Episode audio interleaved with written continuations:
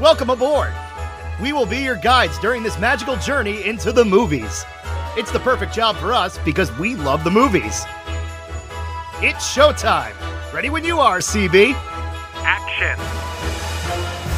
Welcome to Monorail Radio episode number 79. I'm Sean. And I'm Jackie. And we are here to bring you a very fun couple of weeks here. Some of those later Disney Renaissance films as we build up to the release of the live action remake of Mulan.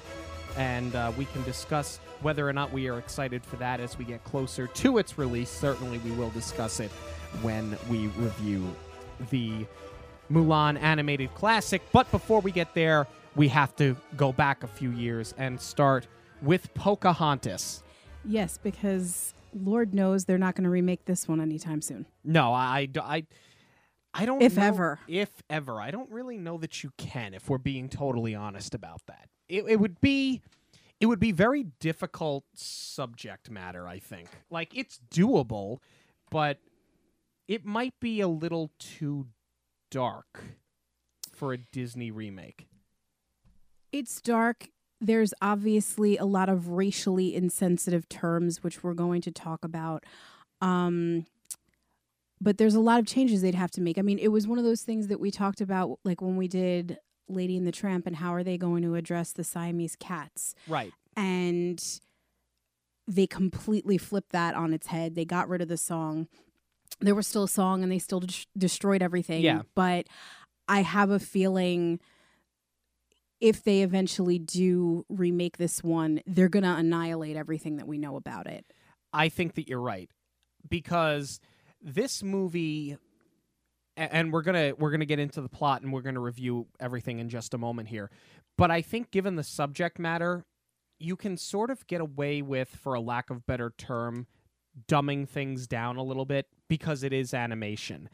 I think given the circumstances and given especially what Native Americans went through and some of the battles that they still fight today because obviously people are a lot more sensitive now than they were even 20 or 25 years ago when the movie came out.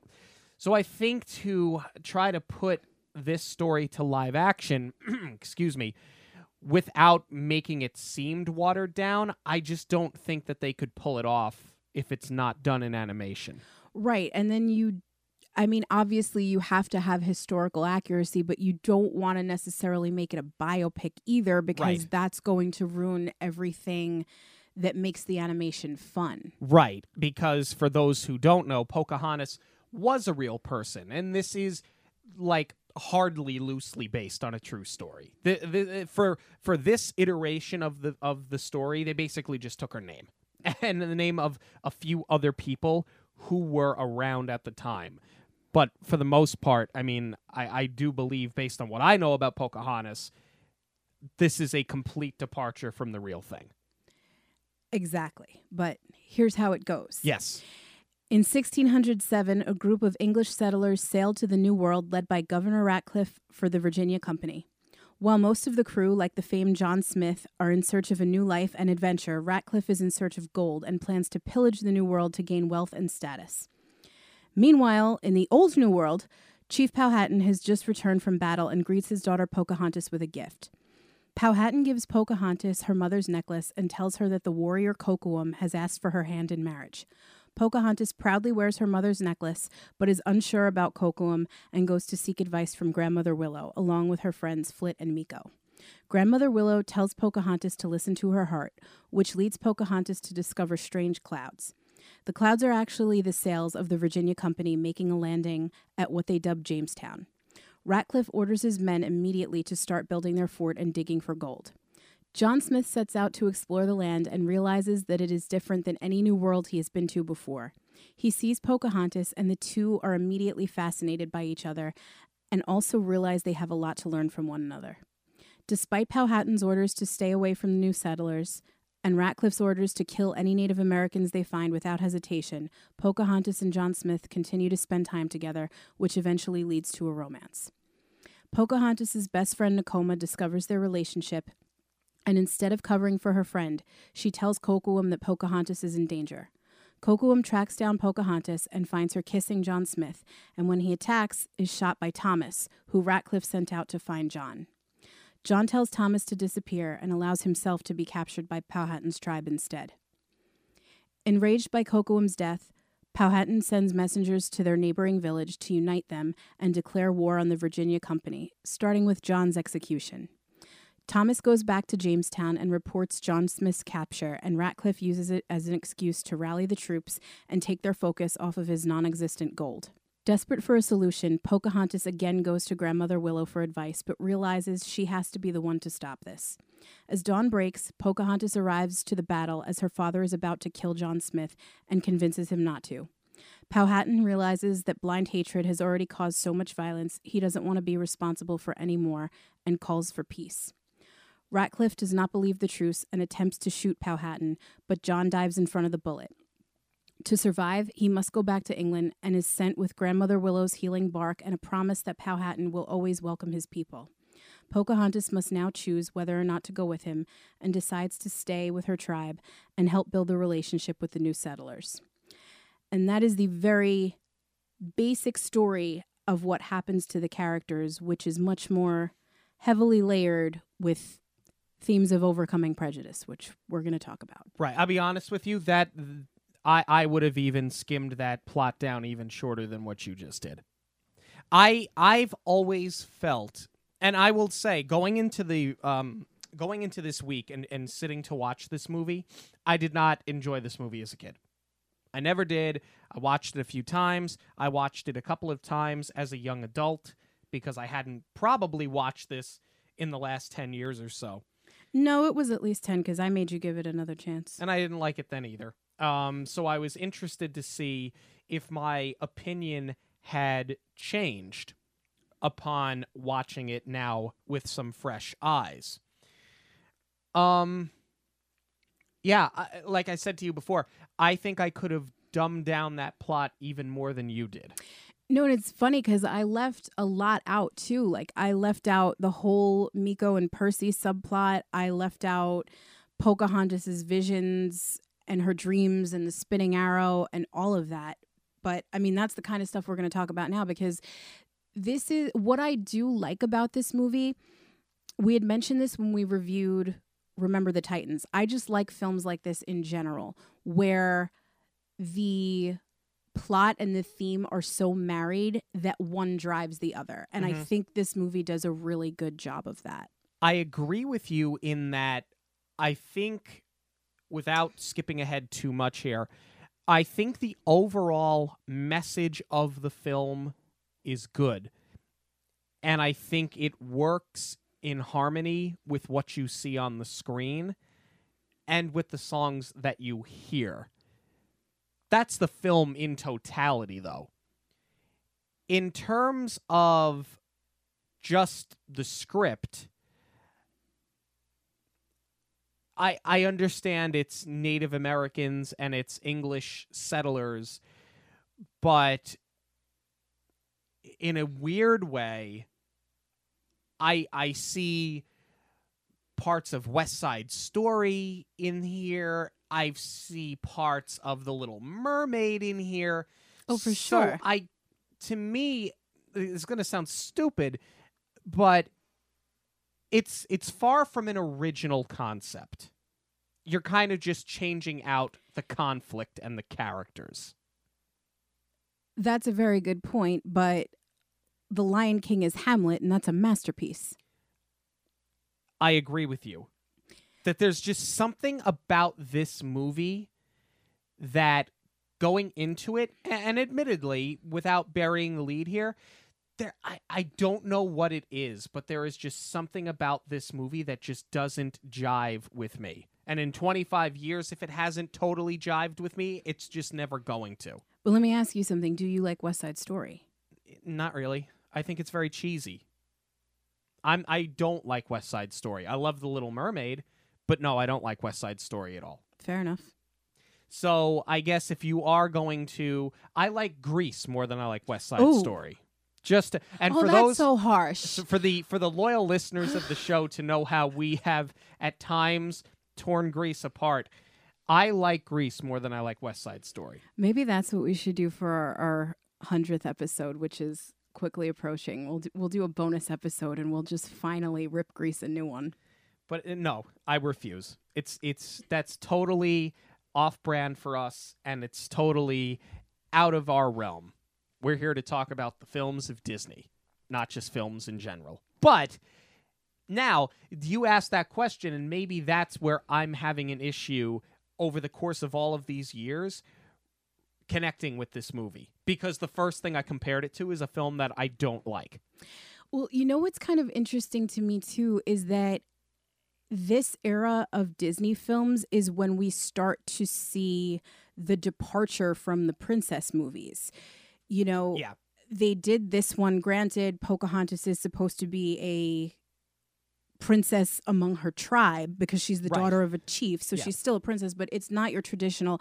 I mean this this is not your Belle, your Jasmine, your Ariel. Of course. Um, and then, you know, later we see the Hunchback and Hercules. So this is where they started to make the turn, I think, to appeal to boys a little bit more. And, you know, they do that obviously with John Smith. I think, you know, the introduction of a character like that who's, you know, very masculine and seeking adventure. It's just surprising that you were right in the demographic and you were right you know the age where you needed to be to to like this film and have it grab you as a kid and it just never did it's just, it's interesting to me And I think a lot of that will come from when we move past the script to start discussing characters. Because I think, if anything, where a lot of this falls apart for me, it's in character more than it is anything else. really Yeah. dang Yep. um well you did hit on something before that i want to circle back to before we get too much further and um it is probably the biggest flaw that i find with this film. Um obviously they're english settlers and they're coming to native american land. Um you know aside from the obvious stealing of the land and how horrible that is and taking something that doesn't belong to you you know that that's a real life issue. Right. but in terms of this, what I really don't like, I can appreciate the sentiment of listen with your heart and you will understand. And I think that that's a great overall theme for the movie. And I think that's a very on brand theme for Disney. Like, Mhm. I could see like Jiminy Cricket or the Fairy Godmother saying something like that. So I definitely think you know, that's just an overall theme for Disney, which is wonderful. But in this case, Grandmother Willow says it to Pocahontas, and she is all of a sudden fluent in English. And I feel like you have to suspend a lot of disbelief to buy into that. And I also think it might have made for a more interesting conflict if they didn't understand each other. Because, I mean, here's the thing they don't understand each other culturally, but if they literally couldn't understand each other, they really would have had to work a lot harder to find this common ground.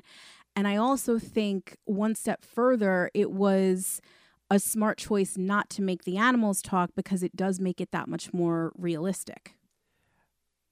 I agree with that. I agree with the animals not having speaking lines, although there was an animal that was supposed to have a speaking line.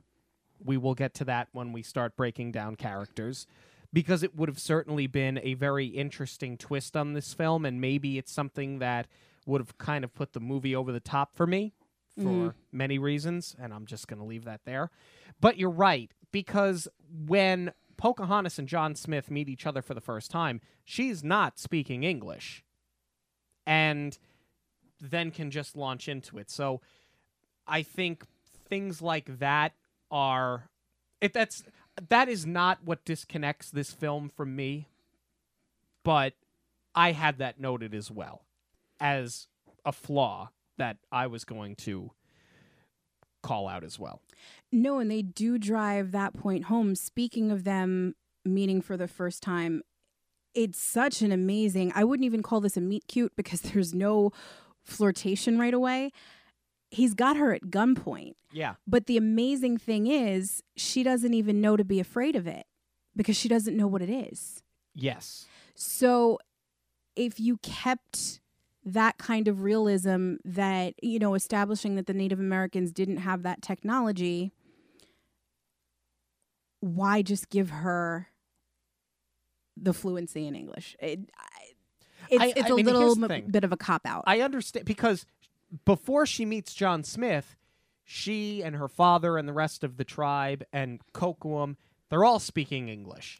right. But then again, you're not going to have them speak in their native tongue per se and then put half the movie in, in subtitles. subtitles. Sure. But I guess I feel like you know, look at what Ursula tells Ariel when she can't speak for 3 days. Yeah. Use your Body body, language. language. Exactly. It would have been more of a hurdle to overcome. It would have added another layer to what is otherwise kind of a very basic movie. what? yeah i i don't i don't find this movie to have a lot of twists and turns i think it's i think it's sort of just there There's not a lot of twists and turns, but I think the movie is layered so beautifully with how they handle all of the prejudice.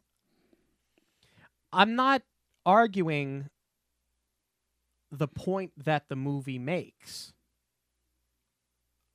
but I, I think I think this movie's bland. I think this script is bland on a very basic level. There's just not a lot going on there for me. Well, here's the other thing with the script, too. I think this is one of the most wordy scripts that they have. I mean, I'm curious to to know actually, and I wish I could have found it how how long, how many pages the actual script is. I I have to imagine this is one of the longest scripts because there is you know and again it goes it goes back to making her fluent in english that's part of it is that they talk so much Right. so it is a very wordy movie up until about the last 10 minutes and then everything is rapid fire cause and consequence Yes. I wish we would have seen more of that throughout the movie, though, because this movie is, as you have just pointed out, extremely dialogue driven. And it doesn't hit a crescendo. I mean, I, I get it. Movies don't hit crescendos until the end. But I didn't even feel that there was a very large build up to it. I guess because even as a kid, no, don't shake your head at me. I'm sorry. I know kid, I didn't want to interrupt as, you. even even as a what what year did this movie come out? Ninety five. yeah. As a The ni- same year as Toy Story, by the way. Yeah. Okay. As a nine year old, I felt this movie predictable from the minute the movie started. I knew what was going to happen. All you had to tell me was that Pocahontas met John Smith, and the Native Americans and the settlers did not agree on anything, and I was like, okay. I, I knew what I knew how this movie was going to end before it even started. And I think because the movie ends the way I knew it would before the movie started when I saw it the first time 25 years ago might be where I feel like this movie does not have a big build up, does not stray off of the bland path. I wish the listeners could see my face right now and the migraine that's forming over what you're saying. Um, two things to go back to what you were hitting on. As far as not having the other any other dynamic up until the last 10 minutes where the actions spoke louder than words so to speak that's the whole miko and percy storyline um, Percy, I left out of the plot altogether. That's Ratcliffe's dog, who is maybe the second most pampered dog in the world. Ours being the first. Um, you know, Percy gets off the ship and he he ends up going out into the woods and he meets Miko and Who is a raccoon? who is a raccoon, yes. Um, and again, through through no words, they hate each other immediately because they don't know what the other thing is, and they fight. And all Miko wants is some food, and Percy's got plenty of it and he won't share. And it's a metaphor for what's going on around them the entire time. Again, with no words. Okay. That's well done. But I shouldn't have to sit there and defend it and, and defend a movie or find joy in a movie or compliment a film because of a subplot with secondary characters. You're right, but I'm arguing your point of that there's no real conflict throughout the rest of the movie. Not so much with your main characters, because that's the other interesting thing about this one. I feel like, as far as Disney couples go, Pocahontas and John Smith get probably the most time together out of any couple. Like when you think about something like The Little Mermaid, she rescues Eric, then she goes back to make the deal with Ursula. And then even on land, they have the kiss the girl sequence, and that's really it. Beauty and the Beast. Um, he's got her captured, and then after she exchanges places with Maurice, and then he doesn't want anything to do with her until you know he realized until you know really Cogsworth and Mrs. Potts Right. and Lumiere push him to do otherwise. Um, so I feel like they get together earlier than any other Disney couple. They spend more time together, which is funny because they probably have the most conflict out of all of them. And then you're talking about having a crescendo. It's the kiss.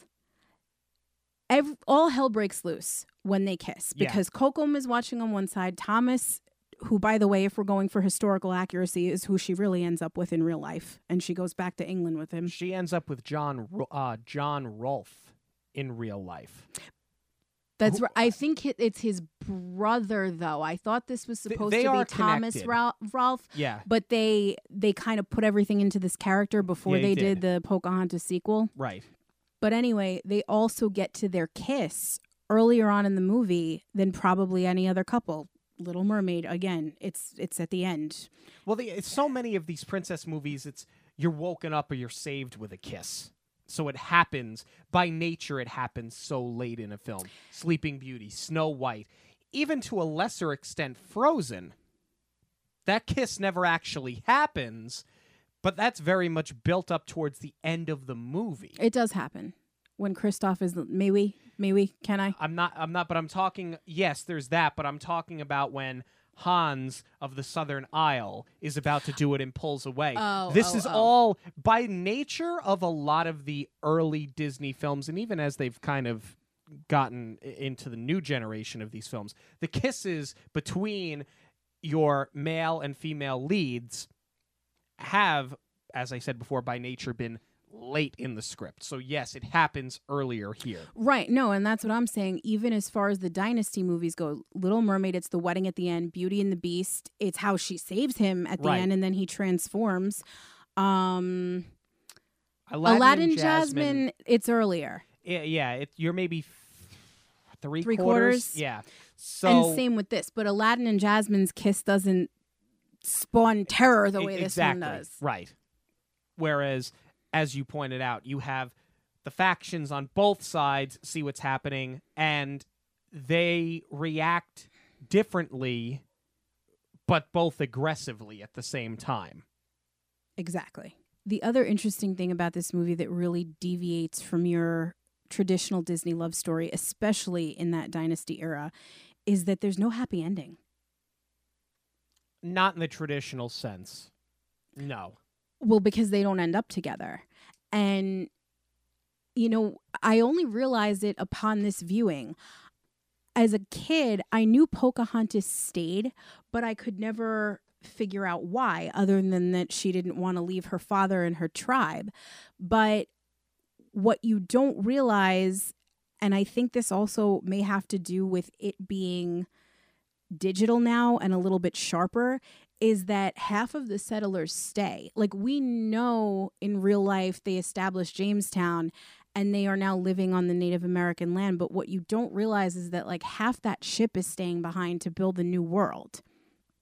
And that's why Pocahontas really decides to stay to forge that relationship. Yeah. The other thing I don't want to gloss over here is that it's intriguing to me looking at this film 25 years later how I think people would deem some of the language in this film politically incorrect and insensitive because it's a lot of savage this, white man that, pale face this. But I got to be honest with you. I think when Disney decided that they were not going to have talking animals in this film, and they were trying to really tell a story here and teach us a lesson as well. I have to give them credit where credit is due because, quite honestly, I think that is a. I mean, all of this is loosely depicted on real life, but I do believe this is how both sides did refer to each other at the time that this film would have presumably happened. So the fact that they didn't back away from using harsher language, I'll say. Do I think this language is harsh? No, but I was born in 1986. So to me, this really isn't very harsh. But there are younger people in our audience who are going to see this movie or have seen this movie and probably can't believe that that exists in a Disney film. But I give Disney credit for doing it. I give them credit for trying to make this as accurate a depiction as they could. Does that dialogue hold up? A lot of people will tell you that it doesn't. I personally think that it's fine. But then those there are people who will argue that that's not for me to say as well. I 100% agree with you there. I think that there are people that are going to stumble across this on Disney Plus and be shocked to hear some of those words in a Disney film. I'm not saying that those words are okay. Yeah, I'm not going to go around and start saying them now. Of course not. but I'm glad that Disney didn't shy away from it because, you know, y- you can't gloss over the fact that this still happened, that those words were used. And while we have come a long way since then and we have changed our way of thinking, it still happened and it was horrible, and we can still learn from that. Correct. So I think that how they chose to use some of those words too, it was very deliberate and helped to move the story forward. Yeah, because I am a firm believer and a lot of people will argue with me on this, and I think that they need to go back to school, that you can't Photoshop history.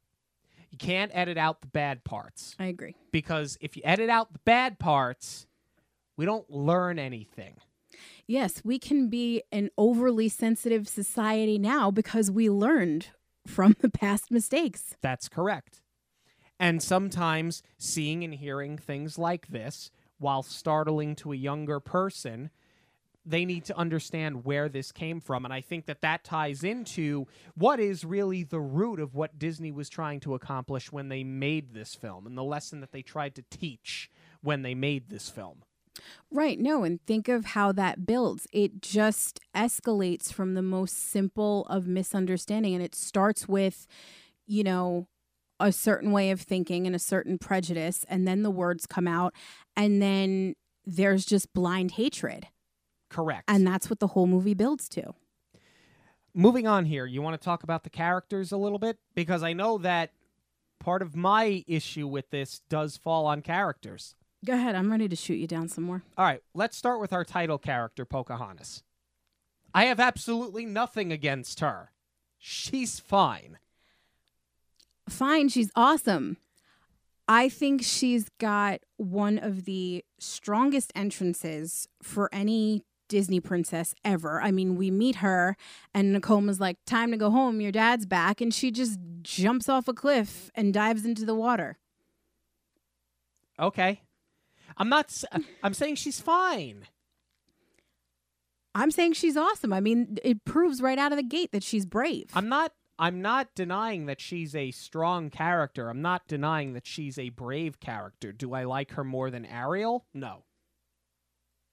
So uh, there's just she's she's a very good lead character. I like I like her overall demeanor. I like her overall attitude in that she she does care very much about where she is from and she cares very much about teaching people about where she is from. But also wanting more than what her father wants for her. So they she does fall into the trap of being a formulaic female lead in a Disney movie, just like Ariel, just like Jasmine.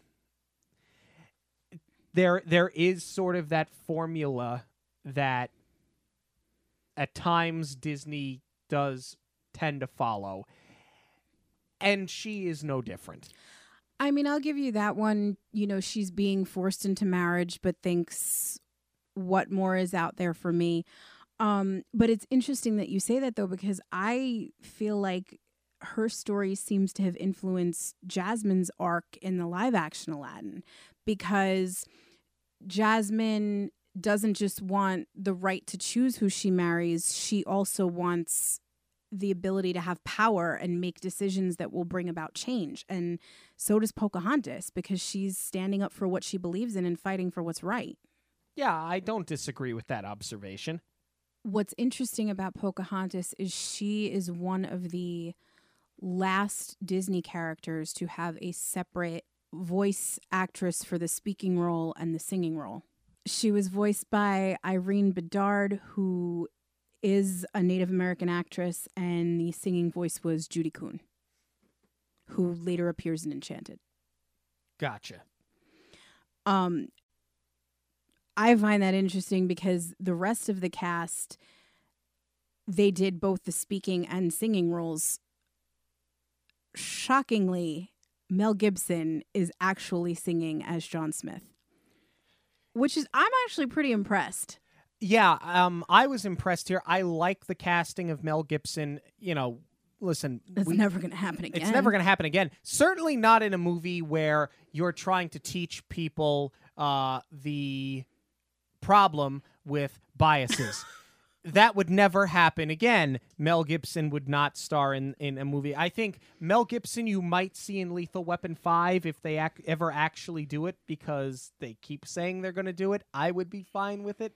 Um, I mean, look, we said last week when we talked about Iron Will. I'm not going to defend Kevin Spacey by any stretch of the imagination, but when the guy was good, he was good. You can say the same thing about Mel Gibson. Oh yeah, I mean he was a huge actor of the time, and I'm. Sh- I mean he still is a huge actor, and this was before he had some very off-color things to say. Um, but yeah, I'm sure Disney was thrilled to get him in this role. You know, in fact, they actually they com- they they compare and contrast very well because um until Kevin Spacey's fall from grace, which I'm not going to compare the the two of them, but I think Kevin Spacey's is far worse than Mel Gibson's to be honest with you. yeah, But Mel Gibson didn't touch anybody. right. But He said some awful things, but he But- didn't. he didn't touch anyone. The funny thing is, when Spacey fell from grace, the person you compared him to was Mel Gibson because it was the same. It was kind of the same thing. Like out of nowhere, here comes this bombshell. This person did this, and then they sort of just disappeared. Because Gibson doesn't really do much anymore. Nobody wants to cast him. But when he was at the top of his game and he landed things like this, he was excellent. Well, I think that's it. Most of what he does now is all from his own production company. Like he Right. did Passion of the Christ, that was all him, but it's probably part of it is because he wants to, you know, explore his own creativity. I think that's half of it, and the other half is nobody wants to work with him. Yeah. The, and the real irony too is that you've got Christian Bale in this mix as well. who- yeah. Christian Bale, just for the record, did not insult an entire race of people, did not touch children, but he did curse out a DP. So he's also not the easiest actor to work with, but he was in Disney's good graces from Newsies. Right, and he played Thomas here, but I want to circle back around yes, to John we Smith. We haven't really talked about John Smith. Um, here's what I don't like about John Smith, oh my lord. And it might be minutia, but these are English settlers coming to the New World. Why does he have an American accent? Are you going to tell Mel Gibson what to do? It's not that I'm going to tell Mel Gibson what to do, but you could have just as easily put Christian Bale in that role. You had a very talented English actor in the role. I feel like Christian Bale, and I, you know what? It's almost weird to say this after he played Batman, and he does give you that really deep voice. I feel like it wasn't. He might have been a little too young at the time. Not gruff enough, not rough and tumble enough. That's the exact word I'm looking for. Is is gruff? which is amazing because three years, I think it was three or four years after this movie, he goes out and does American Psycho as Patrick Bateman. Not rough and tumble, but just completely unhinged. Right, but as far as the voice itself, I just I actually think that Mel Gibson was perfect casting. I can't really separate the two in my head. I think he's so good as John Smith.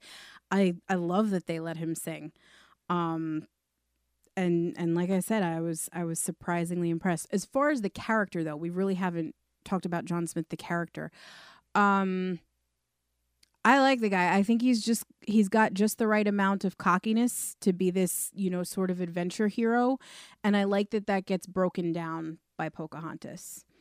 And you know, just as we, we didn't really mention that we we talked before about, you know, the amount of time they have together, but I really do love the relationship that forms between them and the way that they're able to learn from each other and that first, you know, one of the early conversations that they have leading right into Colors of the Wind, how they're going back and forth with you know he just says it so nonchalantly of well you don't know you need these things because you don't know any better and he didn't mean to be insulting but that is the perfect example of a prejudice and the way people thought where you think you know better Yeah, and she calls him on it she does. And yes, that worked for the character. Um, I don't dislike the character. Um, but one problem that I do have with him is that his character arc was listening to her sing a song. I, I don't feel that he didn't witness anything. Let's say, for example, that um, Pocahontas and John Smith are off together and they're sneaking around, which they've been doing the whole time, and they go to hide and they overhear Thomas call them savages or talk about shooting them dead.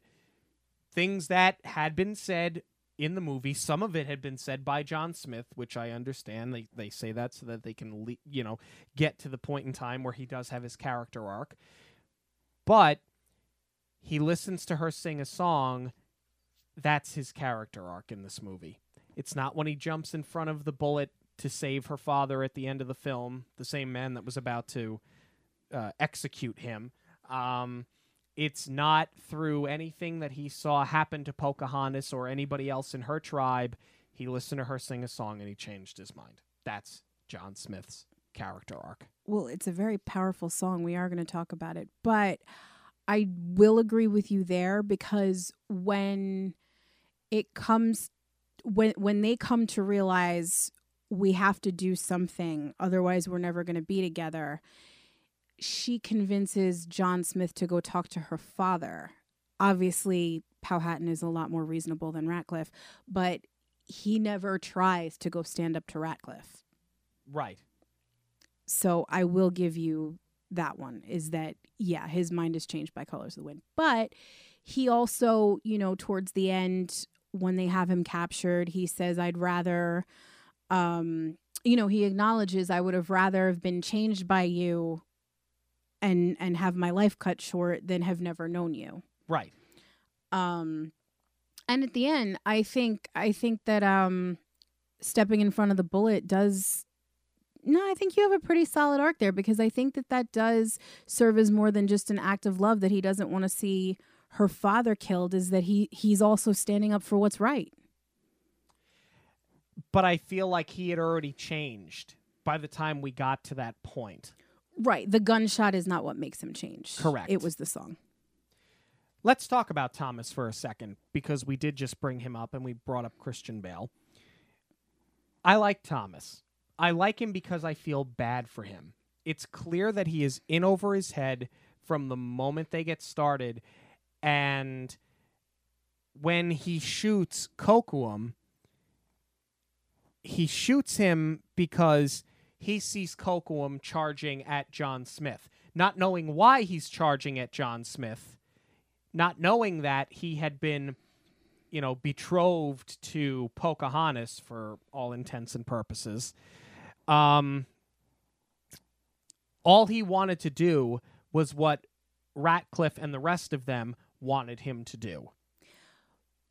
See, I don't know that it's necessarily him les- listening to Ratcliffe. I think it's him seeing his friend attacked because he doesn't really want to shoot. He hesitates.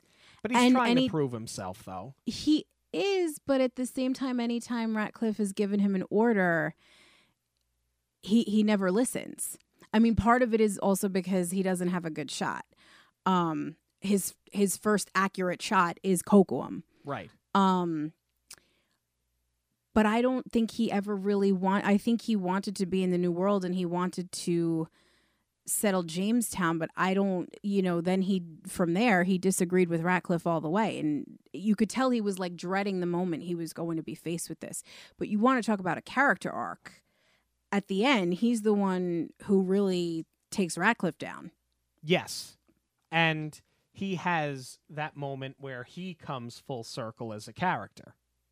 Absolutely, yeah. No, I love when he steps up. When he does shoot Kocoum, though, I mean, he shoots him and then walks up and goes, Is he dead? And he immediately regrets that he did it. it without John Smith saying, No, Thomas, don't, you know, I, and I'm, this is just me talking out loud here, so I know that that sounds stupid, but I'm just, there's nothing, there's nothing that leads to him questioning his decision other than he's questioning his decision, which is basically all he's done the entire movie. Right, but it drives home that he never really wanted to kill Kocoum. He wanted to follow orders and didn't really put the two and two together of what that meant. Sure. Um, we've been talking about him a whole bunch. Let's do Ratcliffe. Oh, you're really gonna make me angry on this one, aren't you? He's a horrendous villain. He's absolutely horrendous. He's not at all intimidating. The only point in this movie when he is convincing as a villain is when he is manipulating Thomas. Because he's playing mind games. Well, he's playing mind games with all of them because he knows that there's a possibility that there's no gold in the new world. And a couple of days go by and no one has found anything. And first of all, he's doing this all for personal gain. He wants to be able to take it back and not gain status here in the new world. He wants to take it back To King James and exactly and get status there. He knew there was a possibility of no gold. Come to find out, there really isn't any. And he's manipulating everyone to keep digging and keep going about this as if nothing is wrong. he's like a leprechaun, a tall leprechaun with pigtails and ribbons, just talking about the gold, the gold, the gold. He actually, probably because of the ribbons, kind of reminds me of the cowardly lion Yes. in size, stature, and attitude. Yes. But far less endearing. See, I like him, and we can talk a little bit more about this when we when we get to the music. But I I think there's just such immediate character development with them because, you know, there's the lyric when he's like, "I'd help you to dig, boys, but I've got this crick in my spine," and it it just it's a short little line. It's a throwaway, but it speaks volumes that he's like feigning this back injury because he doesn't want to do the work. I'm not arguing whether or not he isn't a well developed or well fleshed out character. He very much is. But he is not intimidating enough for me to buy him as a villain. I think that's one of those things, though, that serves to make this movie feel so much more real, is because there are really people like that. He's a bigot. he's not supposed to be a scary evil Disney villain. You know, he's not like a he, I mean, he's certainly not like a Jafar or a Cruella or anybody in your traditional sense, but I think they strip down the flamboyance and the panache and what I love so much about the villains to make him seem that much more real. Yeah, I guess. I, I mean, I'm not going to agree with you. We can agree to disagree on this. Th- the most you're going to get out of me is, I guess, when it comes to Ratcliffe. Um, so Ratcliffe is voiced by David Ogden Stiers, who also voiced his manservant Wiggins, who, in my opinion, is one of the most underrated Disney characters of all time. He's good comic relief.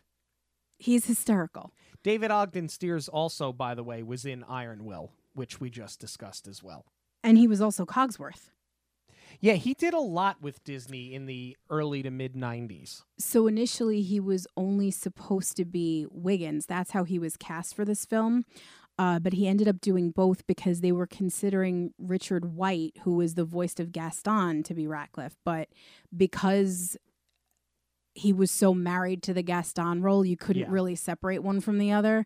Um, he ended up, they ended up not casting Richard White, and then uh, David Ogden Stiers got to do both. I feel like those two movies being released so close to each other, I mean, you're talking less than five years between the release of each. And Beauty and the Beast was still such a thing at the time. I, that would have just been a disaster.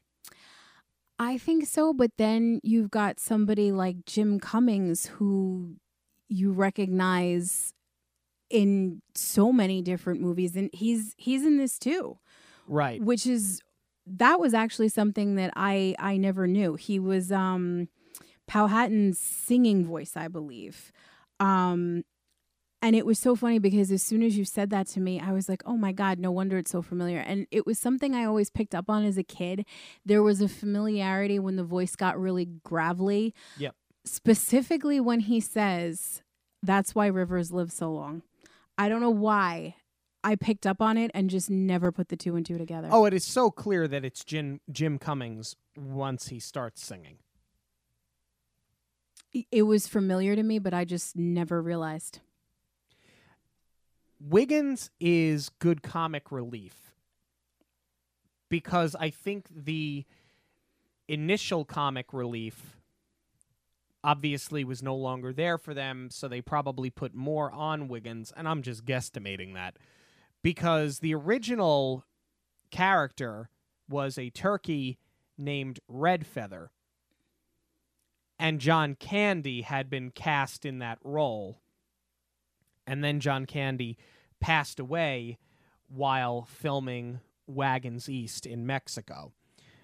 Um, I think I would have enjoyed this movie a lot more if John Candy had been Red Feather because I think that other than the fact that I love John Candy and I was devastated when he died, it was actually he was the first celebrity death I ever had to deal with. I was 7 years old when he died. Yeah, you were pretty shook. Yeah, it was bad. For a lot of people, that was Chris Farley. For me, it was John Candy.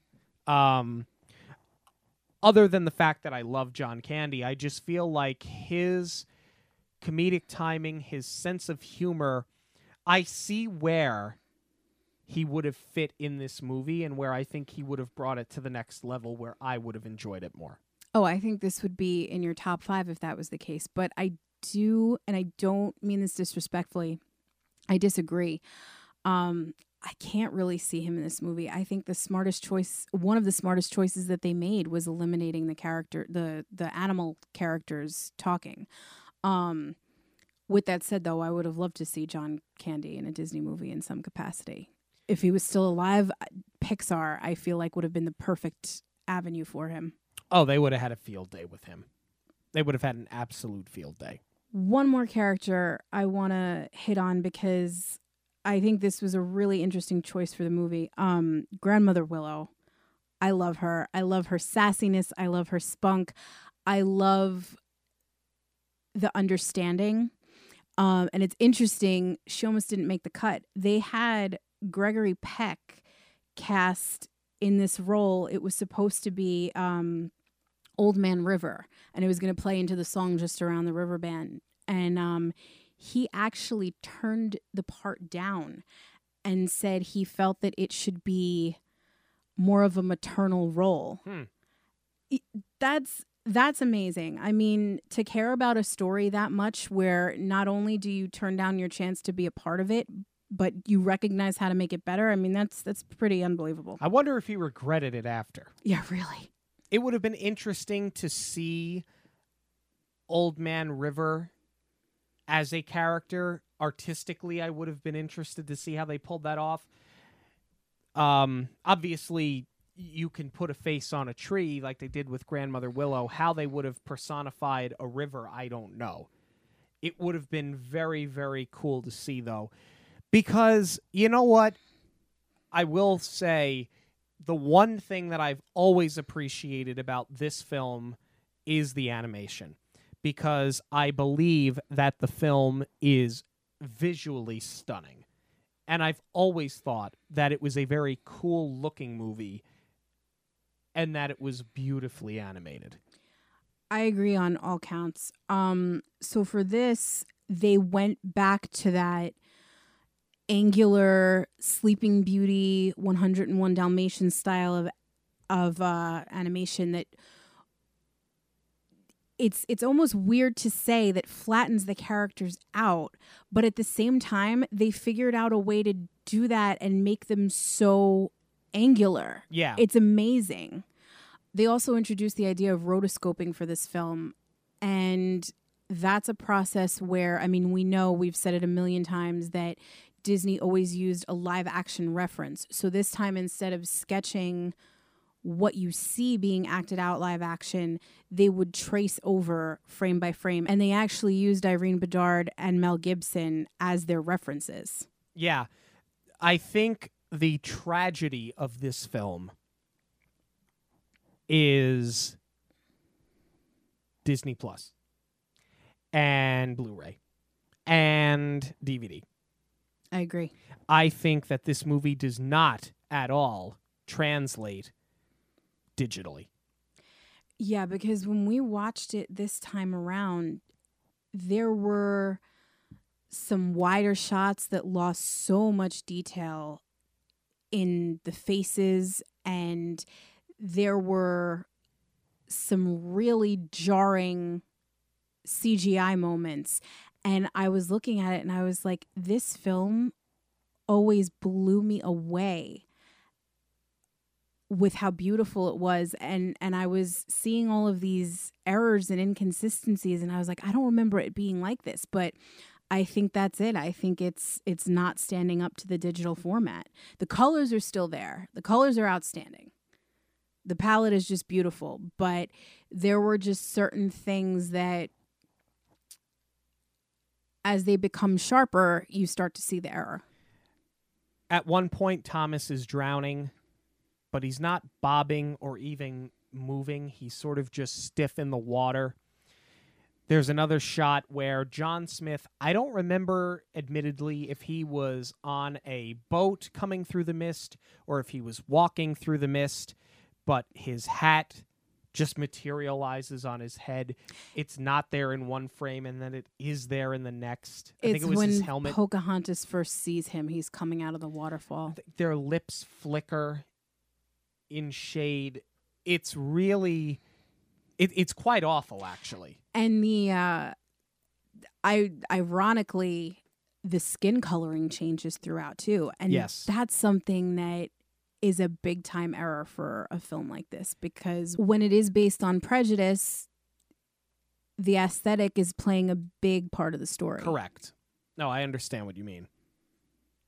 Um but yeah, it's it just it, it's such a shame that for me the best part of the movie is the one thing that's lost completely because there are scenes you you said it before when the CGI is so jarringly bad. I mean, there's one or two scenes with the boat that they sail in on that looking at it on Disney Plus, I feel like I'm looking at the Oregon Trail from Windows 98. Wow, that's harsh.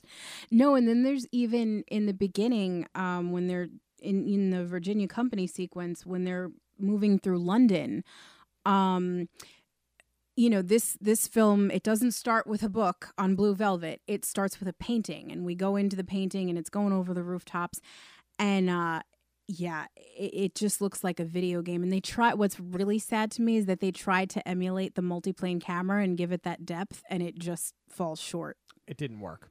It didn't work at all. Moving on to the soundtrack here, the music. Music by Alan Menken. and Stephen Schwartz. This is I can't say the perfect combination because I would never disrespect Howard Ashman like that, but extreme bias because Stephen Schwartz did Wicked. First song. We just talked about the scene, Virginia Company. It's fine. It sets up the movie. It sets up the movie. I love the snark though Yes. because it almost seems like they don't want to do this and they're being for and I mean yes in essence they are going to the new world for a better life but uh you know there there's the lyric or so we have been told by the Virginia company There's a lot of this that is tongue in cheek that reminds me of um, a lot of the music that Alan Menken wrote for Enchanted, because that entire movie is tongue in cheek. mhm More so, maybe, than any other song he had written for any other Disney film that he had been a part of. You're right, but that I mean that film, the entire film is a satire. This one it's really just this song, but it's you know, it's just kind of interesting is that out of the gate they're basically saying that they know that they're being lied to Right. before Ratcliffe is even involved. And there's that amazing shot which I only realized this time around is that he boards the same time as a rat. There's a couple of other small 45 second, 35 second songs. I'm not going to bother getting into those. The next big song, though, um, after Virginia Company, is Just Around the River Bend, which I actually think has become a forgotten classic. I would agree with that. I think it's definitely great character development.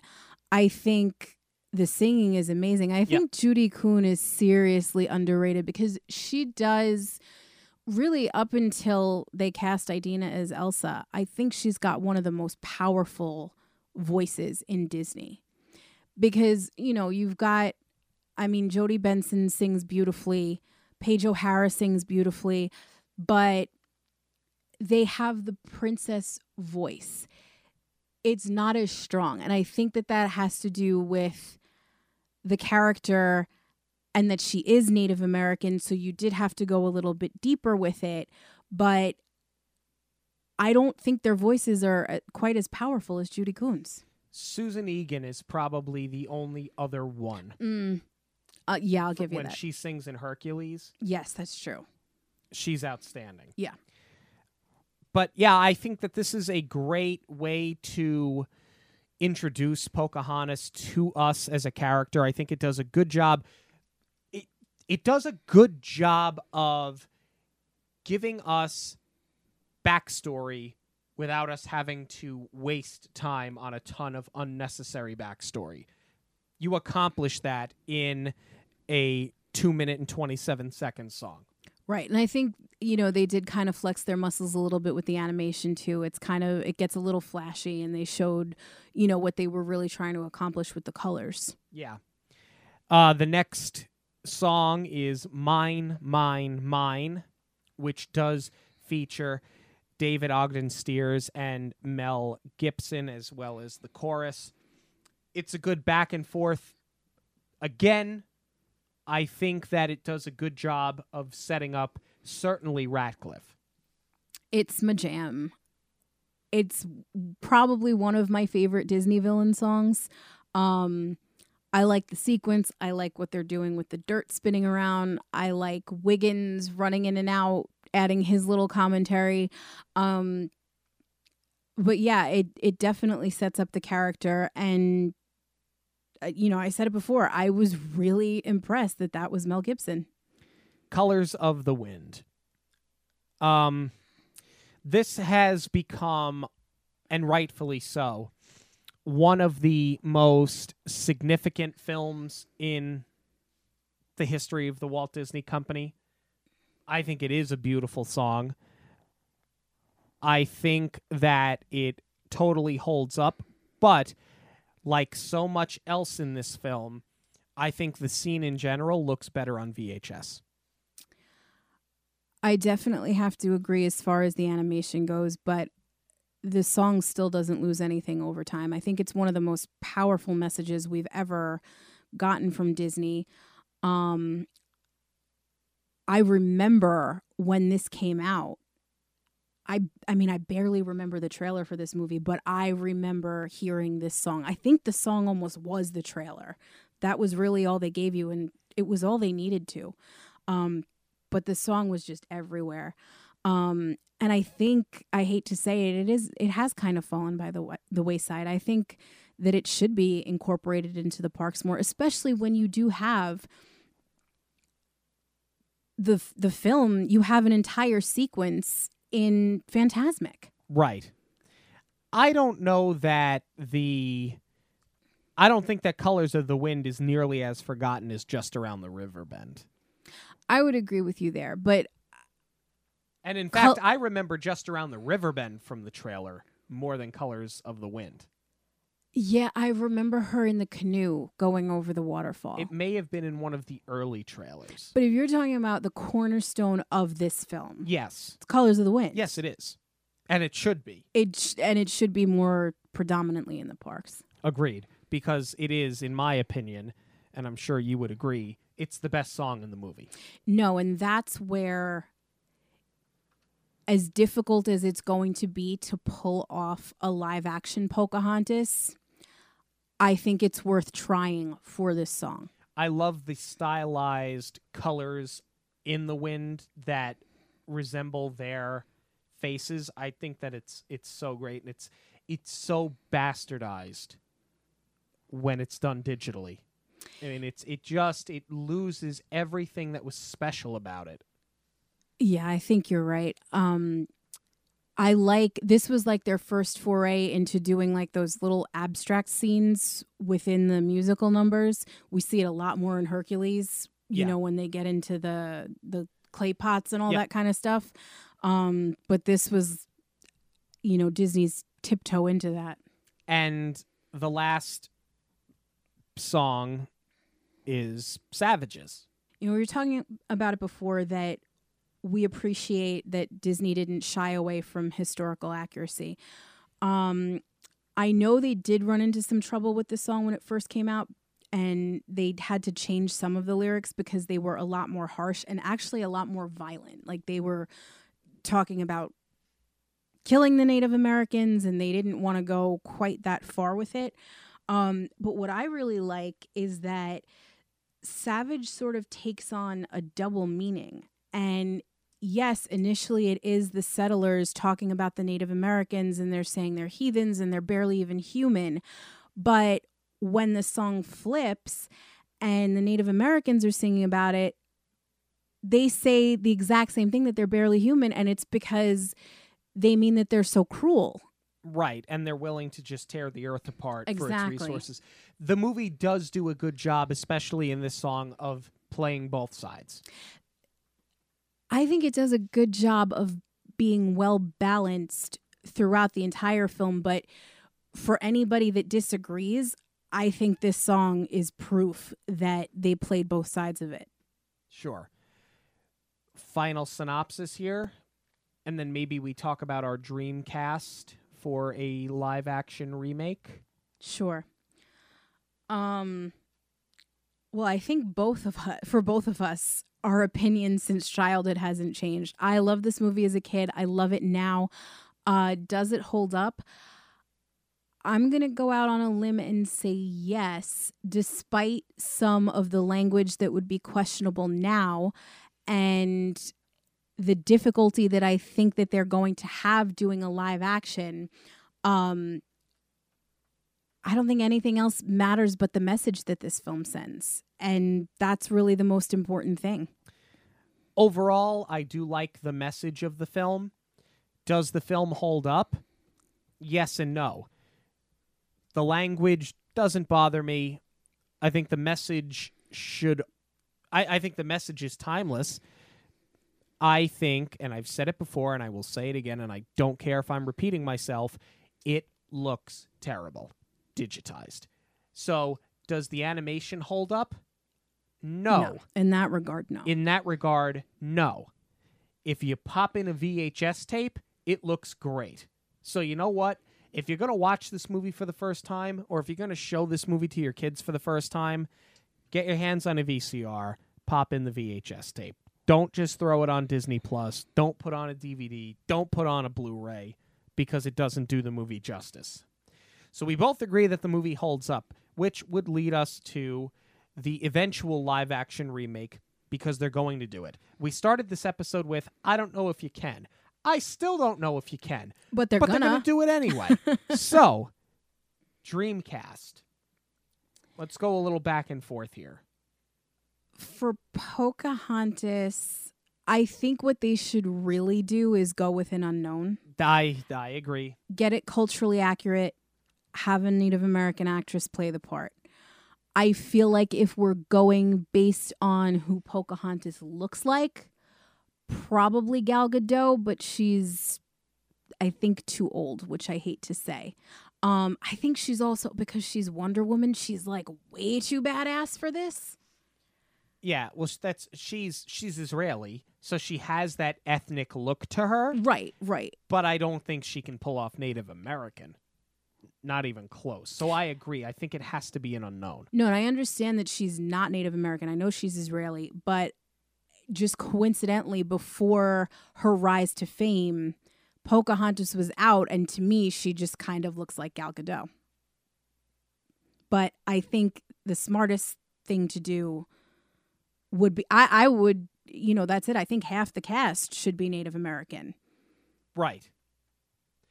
Who do you have for John Smith? Do you have anybody? maybe chris hemsworth? Just as far as the well granted he is australian. You'll get your accent. He could pull off an english accent. Um but again same thing. I mean we didn't know who chris hemsworth was back when pocahontas came out but john smith kind of looks like him. I don't care if they look exactly like their animated counterpart. So I picked Daniel Craig. of course you did Other than the fact that I love James Bond, I think Daniel Craig is an extraordinary talent. And you know, they talk about, you know, I found 188 new worlds. It's it has to be an actor that is a little bit older. Somebody that is more middle-aged. If he's gone on this who's many adventures, I don't see anybody better. I mean, who better than Daniel Craig? No, and he does carry himself with that sort of cockiness that I think is, which is also why I picked Chris Hemsworth because I mean, hello, Thor. Nobody's cockier than Thor, Right. except maybe for Star Lord. Let me ask you, you love your Disney villains. Who do you have for Ratcliffe? Alfred Molina. So that's a very interesting choice. If you're looking for somebody who could physically look like the original character, Alfred Molina would be a very good casting choice. Yeah, I think I answered you with a lot of conviction there. You did. I'm pretty convinced in my mind it would be Alfred Molina. and I like that casting choice. But I had somebody in mind as well. Not going to physically resemble Ratcliffe at all because I think Ratcliffe looks ridiculous with his pigtails and his pink ribbons. But you need somebody who can pull off being aggressive, who can be manipulative, who can be borderline unhinged because I don't like how eccentric Ratcliffe was. And I think it would be very funny to get an original cast member in a remake, which is why Oh I God. picked Christian Bale to be recast as Ratcliffe. I mean, I would love to live in that world. I'll, yeah, aesthetically, he's going to look nothing like him. But I would love to see what he could do. Actually, no, you know where I would like to see him recast is Wiggins. No, I want to see Ben Whishaw as Wiggins. Oh, good one. That was my choice. Sean Hayes for me. Yeah, he'd be good.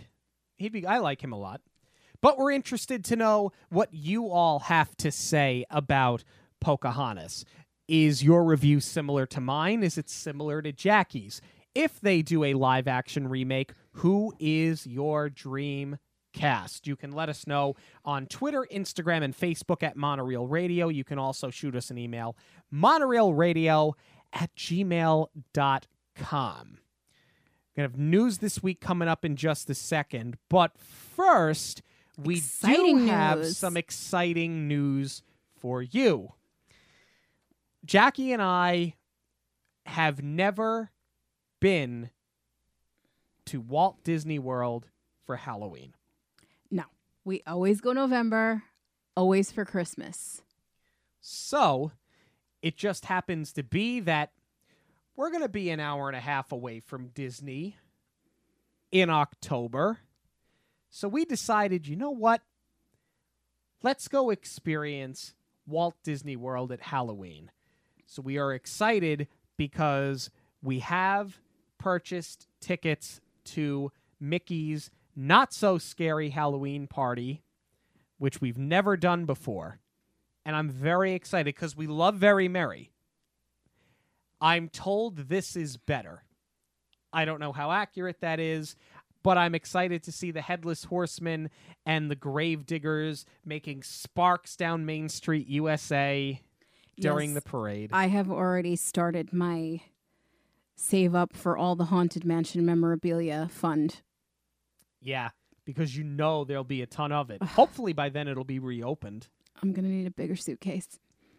Um, the other thing that we're going to do is we're going to do another monorail with monorail. We did it this past November. We did the monorail pub crawl. We did have a couple of listeners jump in and join us, and we had some giveaways, and it was an awful lot of fun. We're going to do that again, but listen, at the time of this recording, it's early March 2020. We're not going until the end of October 2020. So we're not going to throw any dates out there just yet because I don't anticipate you to remember any of them. But just know that it's coming. Keep an eye on the social media as we get closer. Obviously, stay in touch with Monorail Radio on the social. Stay in touch with the podcast as well. Make sure that you're listening every week because as we get closer, we are going to give you more information. And with that being said, we also have a travel agent who's not only going to help us get there, but can help you go as well. Yes, I'm so excited that I got to plan a Disney trip for us because I really didn't think we would be planning one for this year. Yeah. Next year's going to be a big one.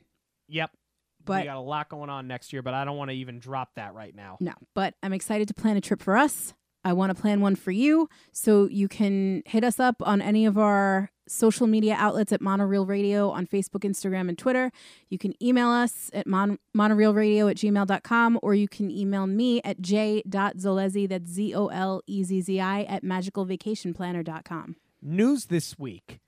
It seems like this has been under construction forever. Today was the grand opening of Mickey and Minnie's Runaway Railway at the MGM Studios. Yeah. Sorry, kids. I know you call it Hollywood Studios. We call it MGM. You're less than enthused about this. I was less than enthused when I found out they were taking out Great Movie Ride because call me bias. Um, there's a little podcast that I happen to know that, you know, was inspired by the Great Movie Ride script in their intro, Yeah. I mean, look, and now now it's a relic. it, it is a relic. Um, I love the great movie ride. I would have been just as happy seeing it stay.